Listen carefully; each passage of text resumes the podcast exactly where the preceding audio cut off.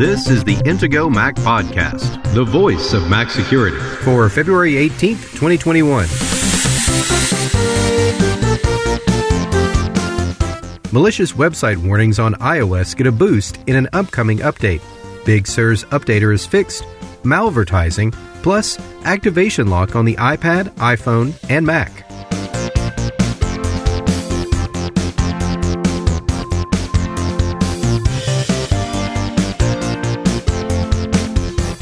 Now, here are the hosts of the Intego Mac podcast veteran Mac journalist Kirk McElhearn and Intego's chief security analyst Josh Long.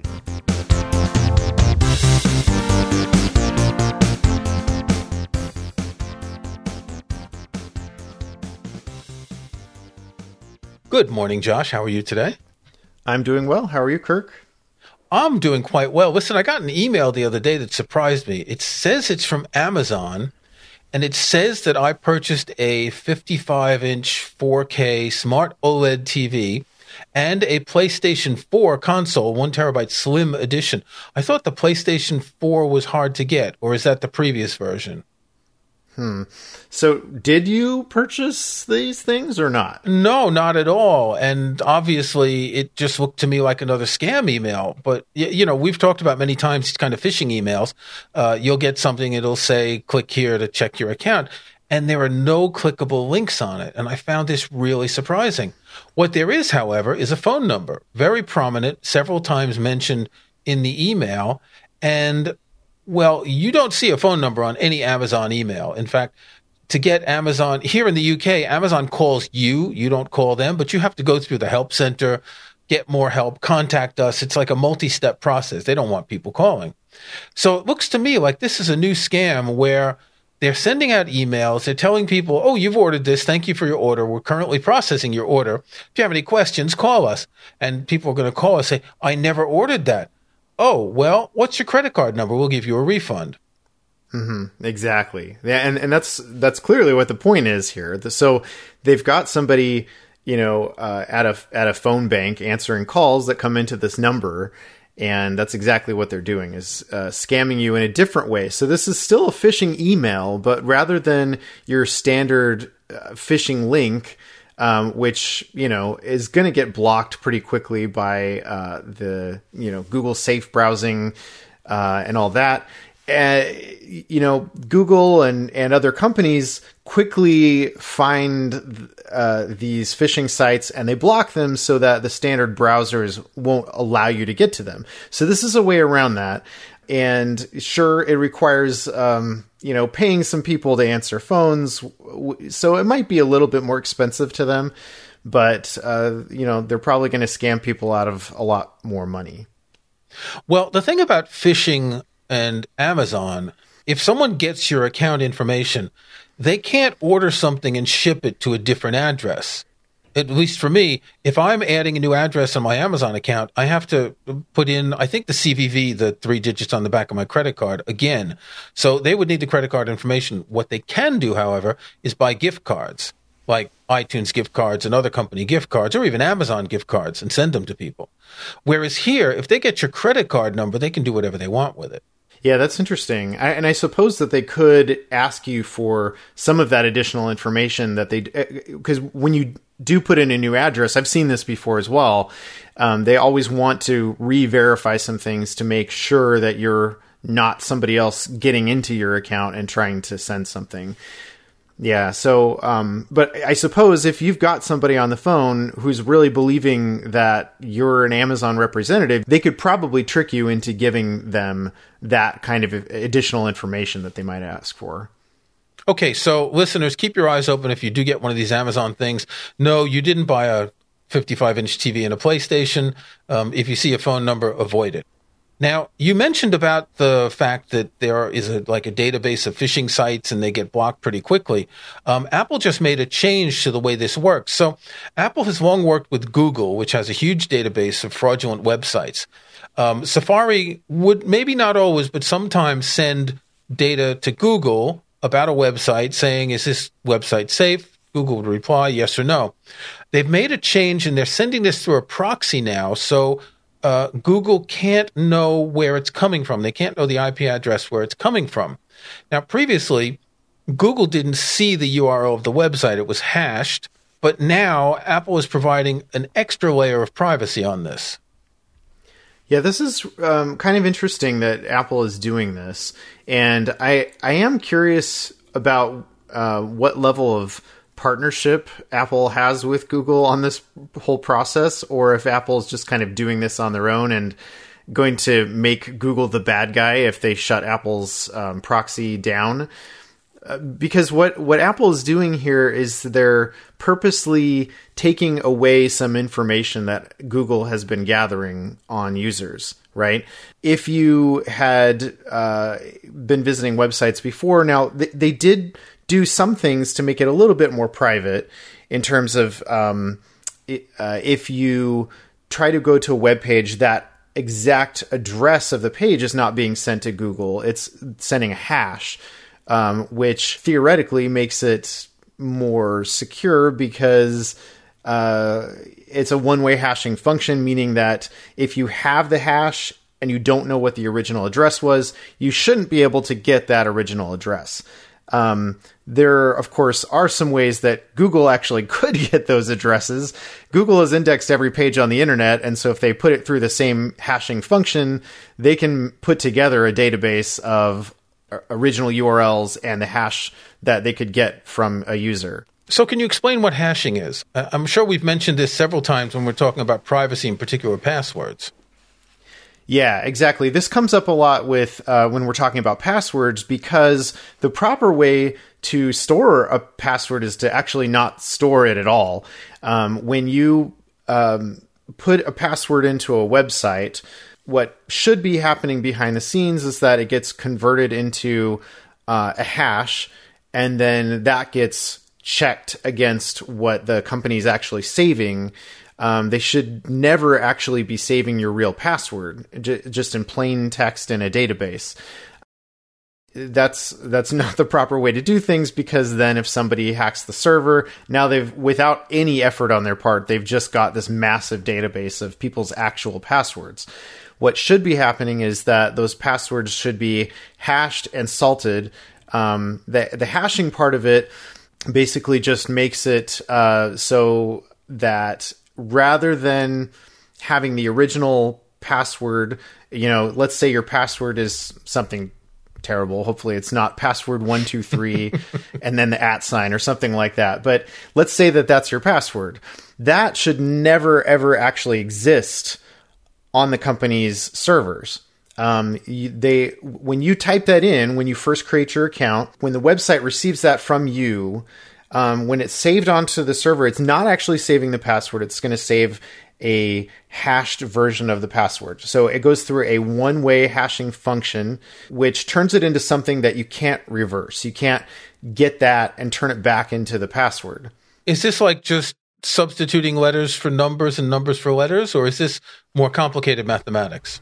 No, it's it's more complicated mathematics, and then there's an additional layer on top of this, which is um, salting. So it takes something that's unique to your user account, for example, and it also adds that into the hashing algorithm. So it makes it even more complicated and much more difficult if somebody uh, hacks the server now um, instead of just figuring out what the hash function is and then being able to use that to um, sort of brute force all of these uh, hashes to figure out what the algorithm was that they used now the bad guy would have an even harder time if there was also salting involved. So salted hashed passwords is the right way to do passwords um, theoretically, you wouldn't necessarily have to have any salting going on um, with the process of checking these URLs against Google's uh, phishing database.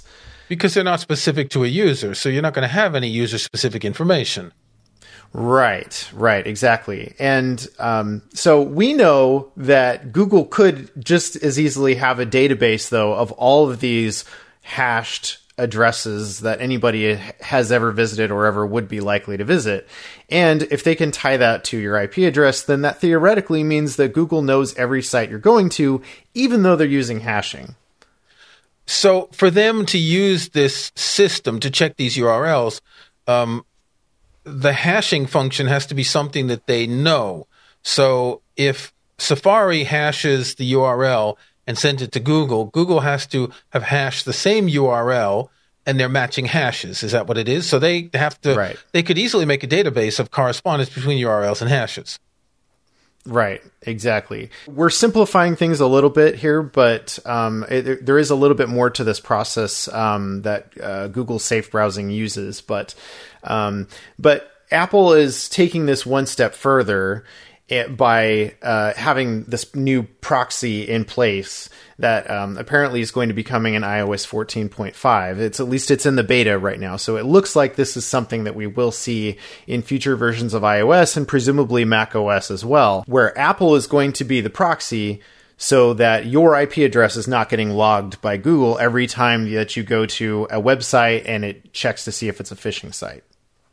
Okay, we have an update from last week's episode. We talked about a problem with the Big Sur installer. Um, that there was a bug. It wasn't checking how much free space was available, and it could start the installation process, then fail, and you could lose data. Uh, Apple has released a new version of Big Sur 11.2.1, which correctly checks the free space on the disk and will now tell you if you're installing Big Sur if you have enough free space. So uh, the important thing to know here is that this is just a reissued update of 11.2.1. So if you've already installed 11.2.1, then uh, you won't get a new update. If you have not installed it yet, then it's best to download it fresh and uh, and then install it after that. Or of course, you can just check to make sure you've got plenty of drive space available before you install and then you don't really have to worry about whether you got the patched version of the installer or not. Right. I think it's something like 35 gigs that you need to have, um, which seems like a lot because it's the installer, it's the uncompressed installer, it's the new files, it's holding onto the old files until it's deleted. It does, it is a lot of space, isn't it? Which is one of the reasons why we have Washing Machine X9, um, which is part of the Mac Premium bundle. That uh, software, one of the things that it can do for you is it can make sure that you have plenty of free space available on your drive. It will check a bunch of different areas of, of your drive to see if there's stuff that you can free up. You may have duplicate files, you may have um, caches and things like that that you don't need on your drive anymore. And so freeing up that space will make sure that you never run into an issue where you run out of disk space and can't install an update. or if Apple ever makes this particular mistake again, then you won't have data being overwritten on your drive by your Mac OS update unless you just have too much stuff on your drive. In this case, buy an external drive to put your extra stuff. I put my music on an external drive, and I've been doing this for years because I don't need to pay for like a two terabyte SSD in my iMac. You, you don't need fast storage for things like music or videos. Right. Yeah. it depends on your use case, but yeah, if you don't really want to have to plug in a, an external drive all the time when it, it, you know maybe you use your laptop on the plane a lot and you don't want to uh, be like do you remember those old commercials? Uh, was it ibook i think?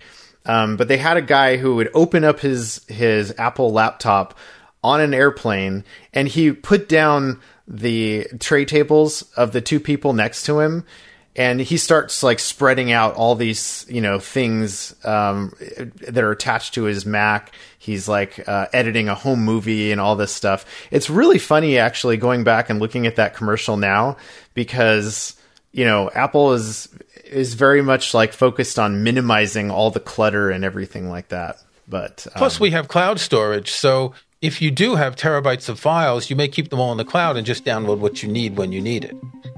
Yeah, exactly. As long as you've got internet access when you're on your plane. Well, or before you get on the plane, you plan ahead. Okay, we're going to take a break. When we come back, we're going to talk about malvertising. We're going to talk about activation lock on the iPhone, iPad, and Mac, and some more. Protecting your online security and privacy has never been more important than it is today. Intego has been proudly protecting Mac users since 1997, and our latest Mac Protection Suite includes the tools you need to stay protected in 2021. Intego's Mac Premium Bundle X9 includes Virus Barrier, the world's best Mac anti malware protection, Net Barrier, powerful inbound and outbound firewall security, personal backup to keep your important files safe from ransomware, and much more to help protect secure, and organize your Mac. Best of all, it's compatible with macOS Big Sur and the latest Apple Silicon Macs. Download the free trial of Mac Premium Bundle X9 from Intego.com today. When you're ready to buy, Intego Mac Podcast listeners can get a special discount by using the link in this episode's show notes at podcast.intego.com. That's podcast.intego.com. And click on this episode to find the special discount link exclusively for Intego Mac Podcast listeners. Intego, world class protection and utility software for Mac users, made by the Mac security experts.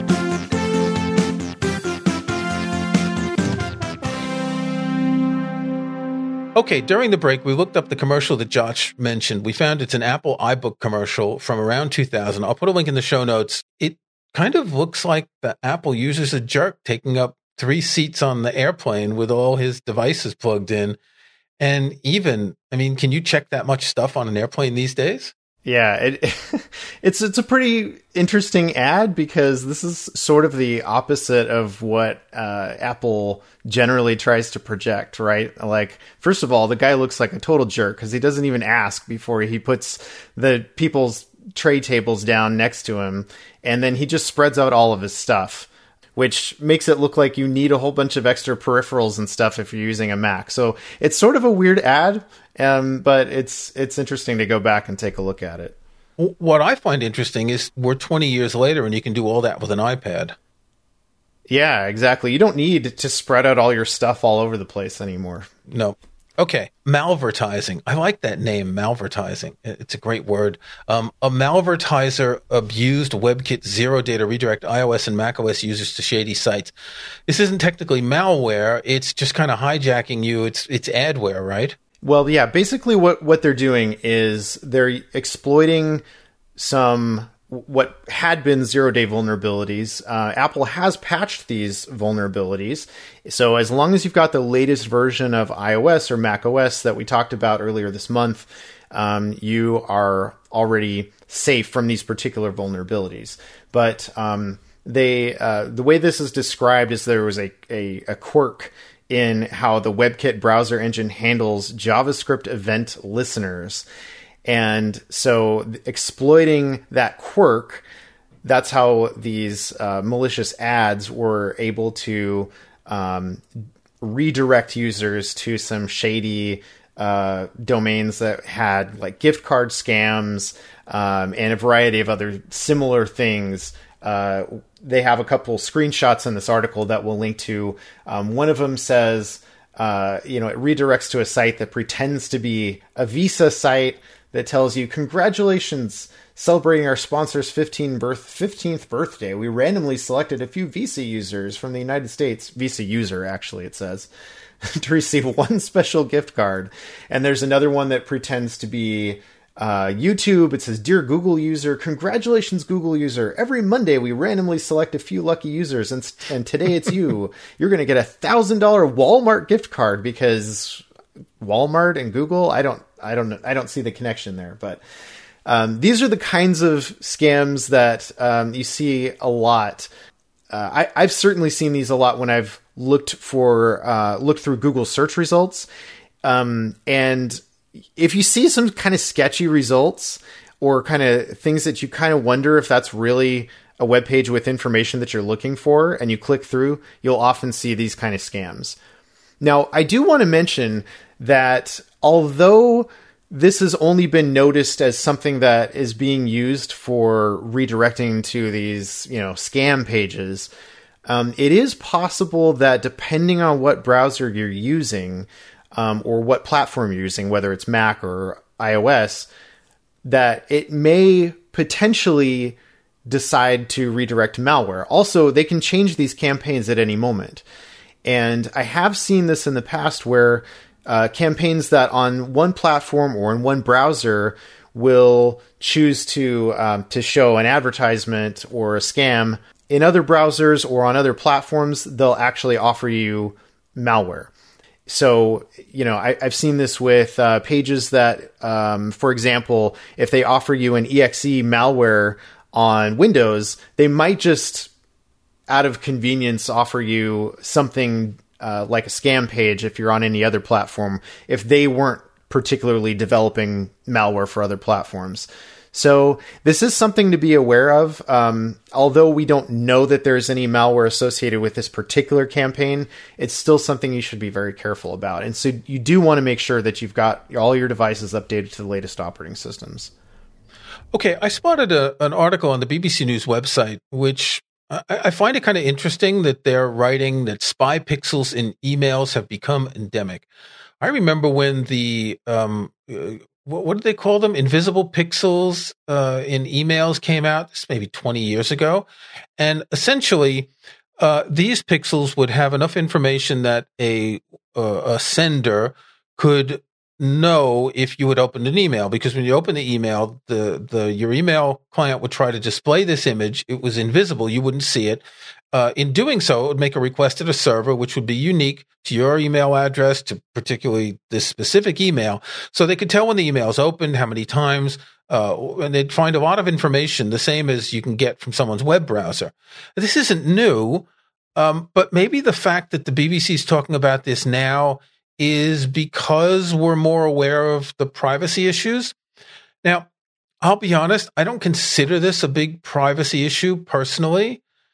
I kind of accept that in exchange for marketing emails that companies are going to want to get statistics. I mean, it, it, just seems normal to me. It's worth pointing out that, you know, we've talked about ad blockers and tracker blockers and they work uh, in web browsers, but they don't work for the entire operating system. So your email client, you may have a tracker blocker in your web browser, but it won't work on your email client. Right, and that's a good point. I, I think there's a couple of things I wanted to point out here. So one is that um, also they can get your your IP address of whatever device you're using or your home network if you're at home, um, and and and that would be linked to your email address. So that's pretty personal information. There's not necessarily a whole lot that somebody can do um, with your IP address other than know exactly where you are, what your internet service provider is, and, and some things like that. So one thing to note is if you do have a tracker blocker and you use webmail, uh, then this pixel won't get loaded, right? It depends on whether your web browser's ad blocker knows about that particular pixel. But it's certainly possible that uh, you know anybody can put up any particular image uh, on their own web server. They could do something a little different so that it won't happen to get picked up by the common uh, ad blocker filters. Another thing that I think is really interesting here is that Google, with Gmail, when it first launched, they were more privacy conscious when it comes to, to things like this. They would block images by default if they came from a web server. So if it was embedded in the email, it would load, I mean, it still does by, by default.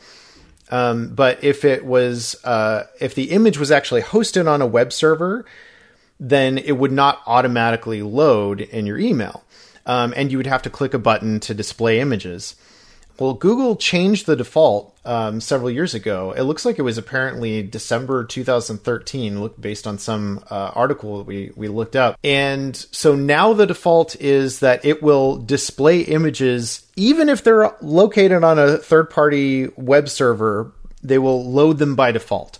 So, you, so if you're a Gmail user and you use web-based Gmail, uh, you'll want to make sure to go into your settings and and look for that option because um, I, this is something you want to disable because of privacy reasons. You, you don't want necessarily for everybody to know that you've seen this email.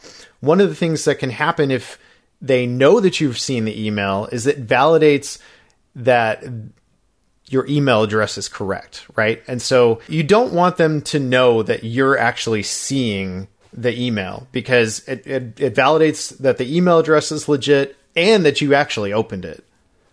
Okay, if you use Mail on Mac OS, um, you can go to Mail Preferences, Viewing, and you can uncheck Load Remote Content and Messages.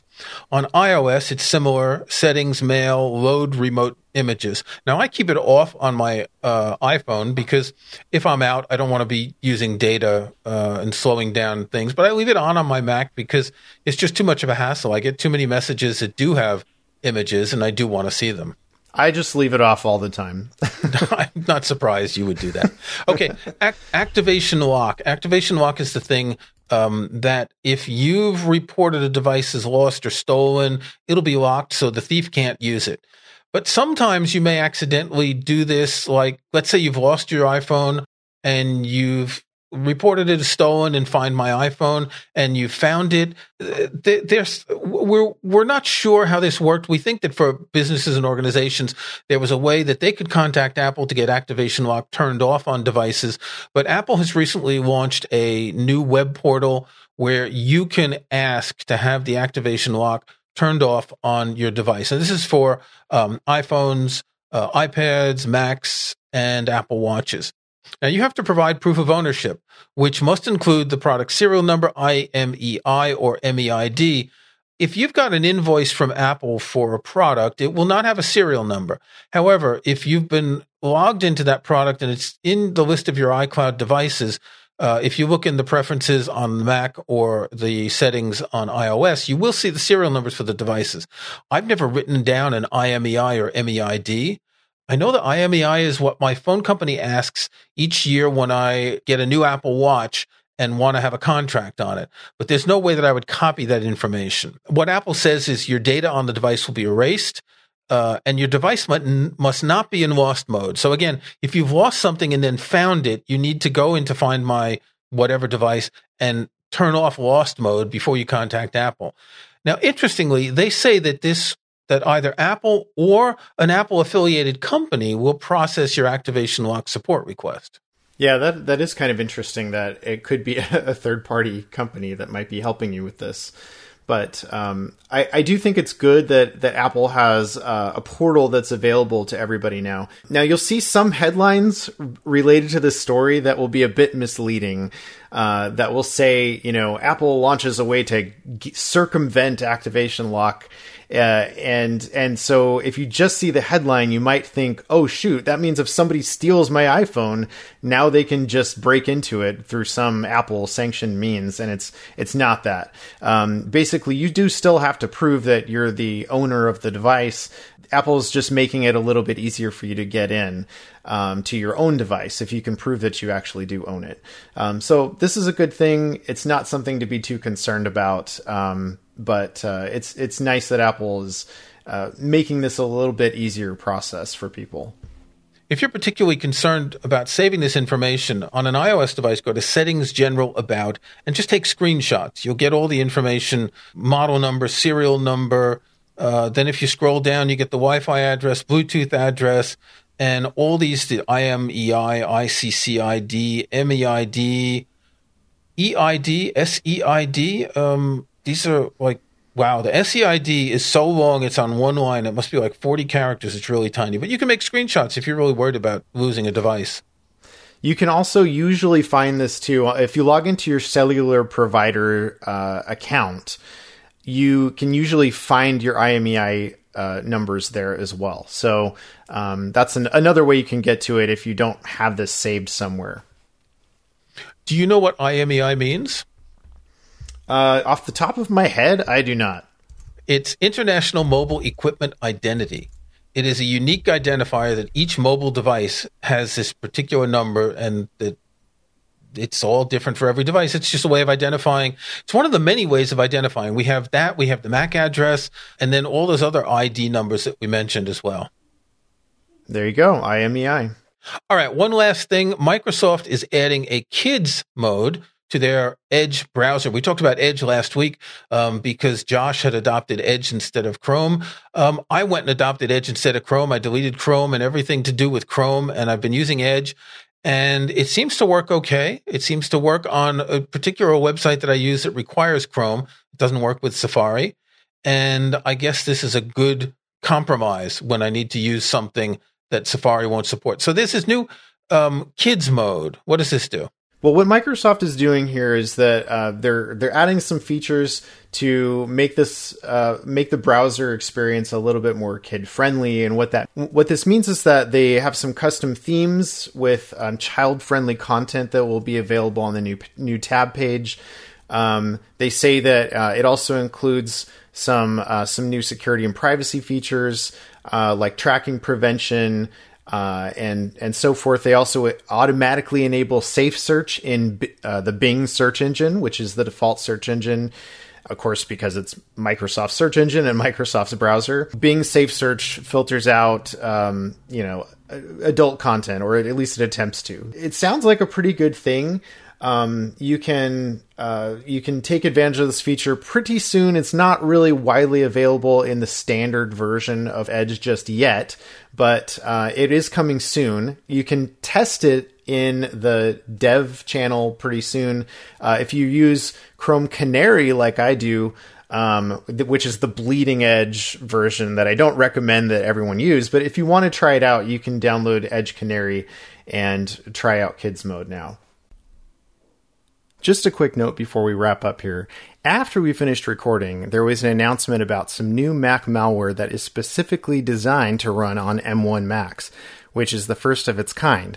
Now, this is a variant of the existing Pirrit malware that we've seen before, and I just wanted to make sure that you guys know that Intego already detects this malware because it's a, a variant of some existing Pirrit malware. Our existing signatures already protect you against this.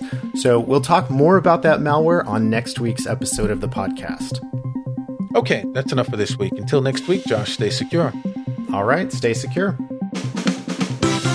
Thanks for listening to the Intego Mac Podcast, the voice of Mac security with your hosts, Kirk McElhearn and Josh Long. To get every weekly episode, be sure to subscribe in Apple Podcasts or in your favorite podcast app. And, if you'd be so kind, leave a rating, a like, or a review. Links to topics and information mentioned in the podcast can be found in the show notes for the episode at podcast.intego.com. The Intego website is also where to find details on the full line of Intego security and utility software. Intego.com.